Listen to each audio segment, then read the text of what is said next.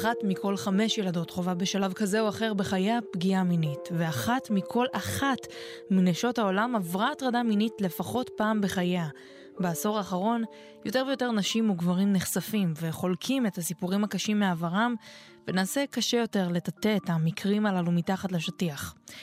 אתם על מעבר לים, שלום, לי קוראים מאיה רכלין, ועל אף שהחברה שלנו מתנהלת בצורה יותר תקינה, ואנחנו יודעים שיש את uh, חוקי ההתנהלות של פעם, שכולנו יודעים שכבר לא קבילים היום, הדרך עוד ארוכה. במיוחד במדינות עולם שלישי כמו הודו ואינדונזיה, שם מדווחים מדי שנה על 40 אלף מקרי אונס בהודו.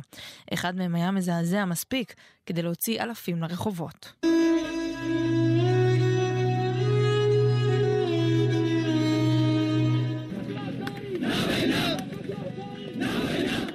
אלפי מפגינים צעדו ברחבי הודו בעקבות שני מקרים של אונס קטינות שהתרחשו לאחרונה בתת היבשת.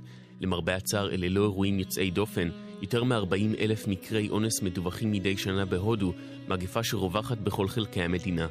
המקרה הראשון הצית חבית נפץ של מתיחות בין המגזרים השונים בצפון מזרח הודו.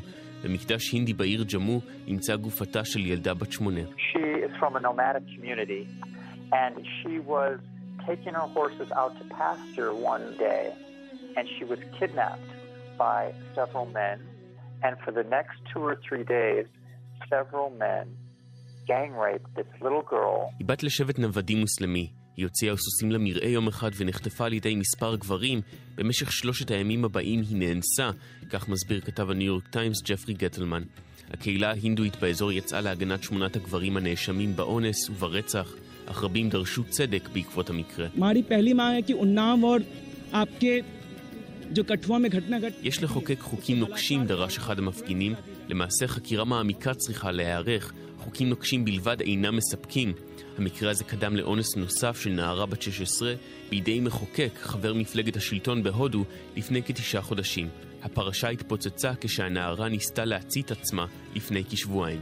מחוץ למטה המשטרה המרכזי בהודו, הקורבן דרשה את מותו של התוקף. לנוכח הביקורת החריפה, גם ראש הממשלה ההודי, נרנדרה מודי, יצא נגד התוקפים.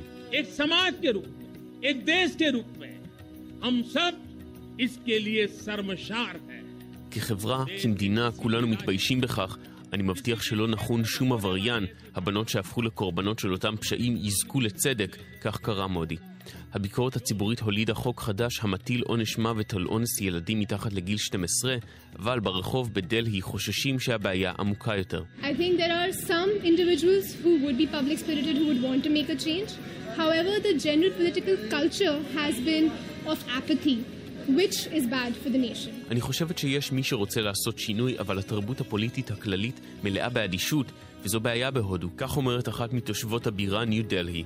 אחרת מוסיפה, זו לא בעיה של הינדואים מול מוסלמים, אלא בעיית אלימות נגד נשים. I think it's ridiculous that at this in this day and age, in 2018, that this has become like a Hindu-Muslim issue, which it's not. It's about women's safety. תושבת נוספת מציינת, זו בעיה של הלך רוח בחברה ההודית. I mean, it is a problem of the mentality, and I don't think you can even divide it by saying educated versus non-educated. It's a perception problem, it's a problem of the mentality. אי אפשר לחלק זאת לאוכלוסיות של בורים ומשכילים, זו בעיה בתפיסה ובהלך הרוח. בהודו תרבות האונס והאשמת הקורבן עדיין רווחת, אבל העלייה במספר הדיווחים על תקיפות מיניות והזעם הציבורי עשויים להוביל את המהפכה שמיליוני נשים בתת היבשת מייחלות לה.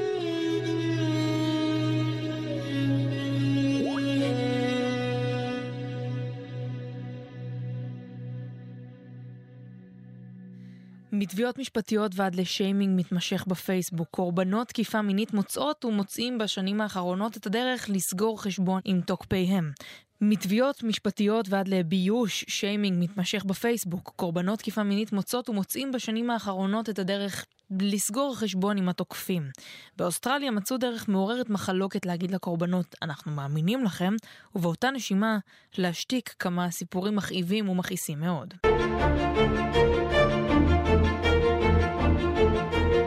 We were starved, we were flogged and uh, abused physically and sexually. I didn't understand the trauma that I was at, and the word trauma I didn't even know it existed. הרעיבו אותנו, הכו אותנו, התעללו בנו פיזית ומינית, מספר מייקל וולש, שעבר התעללות בילדותו בידי גורמי הרווחה. בריאיון הוא מפרט כי בעבר לא היה מסוגל בכלל להבין את הטראומה שהיה בה. מייקל ועשרות אלפי אוסטרלים נוספים שחוו התעללות מינית בילדותם זכאים כעת לעשרות ואף מאות אלפי דולרים על חשבון המדינה, שסוף סוף אומרת בפה מלא, אנחנו מאמינים לכם. We believe you. These are the most important things we must say, and we must say them from our heart. Now, today, we are seeking to provide redress for those shocking crimes. ראש ממשלת אוסטרליה, מלקום טורנבול, מספר כי היום המדינה מבקשת להעניק פיצויים לאותן קורבנות, וגם הכנסייה באוסטרליה הביעה את תמיכתה בתוכנית, כפי שמסביר הארכיבישוף של מלבורן, דניס הארט. The church will continue to push for the introduction of a national redress scheme in which the church will participate. It is now time for state governments and all of us to act. 60 אלף בני אדם נמצאו זכאים לפיצויים שיכולים להגיע עד ל-100 אלף דולרים, והסכם הפיצויים הלאומי כולל התנצלות רשמית וכן התחייבות שלא לתבוע את המדינה.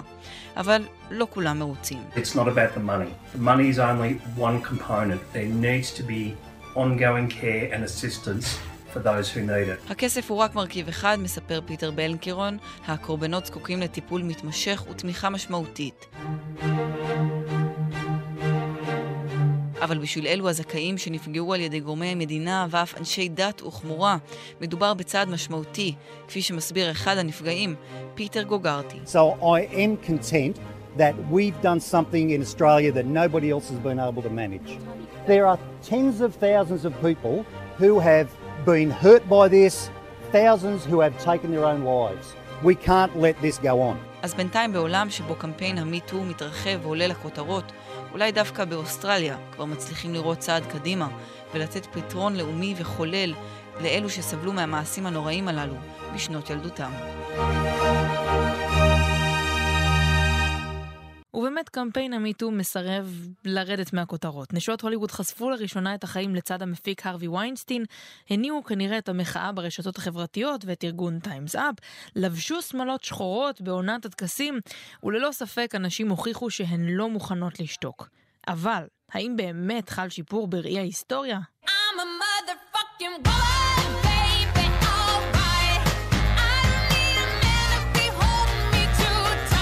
השבוע נפתח עם טקס האוסקר ה-90, שהמשיך שיירה של טקסים בהם הקול הבולט היה נשי. הוא הגיע לשיאו בנאומה של השחקנית פרנסס מקדורמן, שכתבה את פרס השחקנית הטובה ביותר, והפצירה בכל הנשים המועמדות לעמוד על רגליהן. because we all have stories to tell and projects we need finance. Don't talk to us about it at the parties tonight. Invite us into your office and we'll tell you all about them. I have two words to leave with you tonight, ladies and gentlemen inclusion rider. מה אומרות שתי המילים המהדהדות האלה, שתרגומן הוא סעיף הכללה? נגיע לזה בהמשך. בינתיים, נאמר שמדובר אולי בפתרון שיפסיק את חוסר השוויון המגדרי בתעשיית הקולנוע.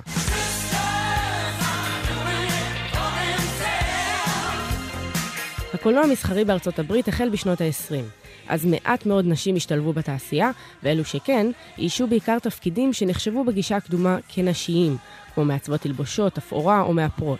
אז הגיעה דורותי ארזנר, שהפכה לבמאית היחידה בהוליווד בשנות ה-30, ולאישה הראשונה שהצטרפה לאיגוד הבמאים האמריקני.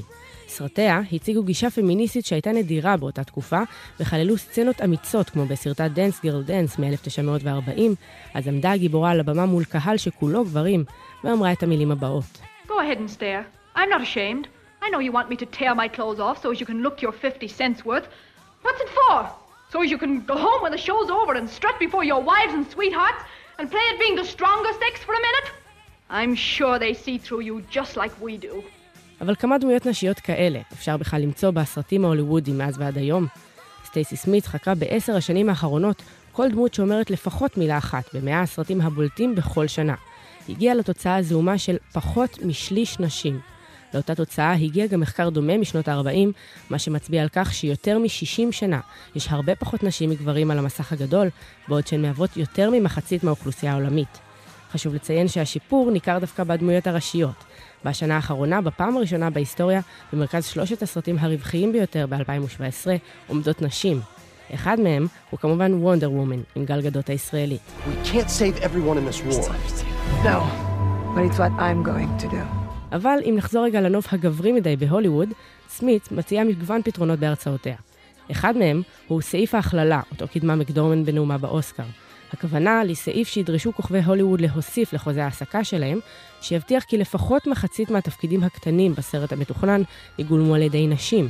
בעזרת סעיף כזה, הנוף של הקולנוע האמריקני עשוי להשתנות ולשקף קצת יותר את המציאות. וכך מסיימת סמית את ההרצאה שלה. Let's agree that U.S. audiences and global viewers demand and deserve more. And let's agree that the next generation, they deserve to see the stories we were never able to see.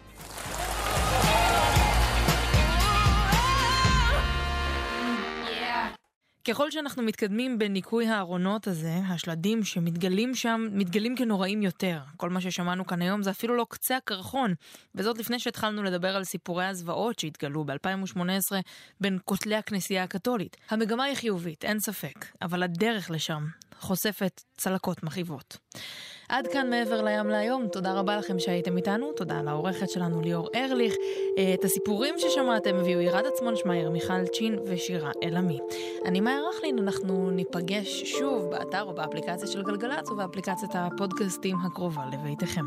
להתראות.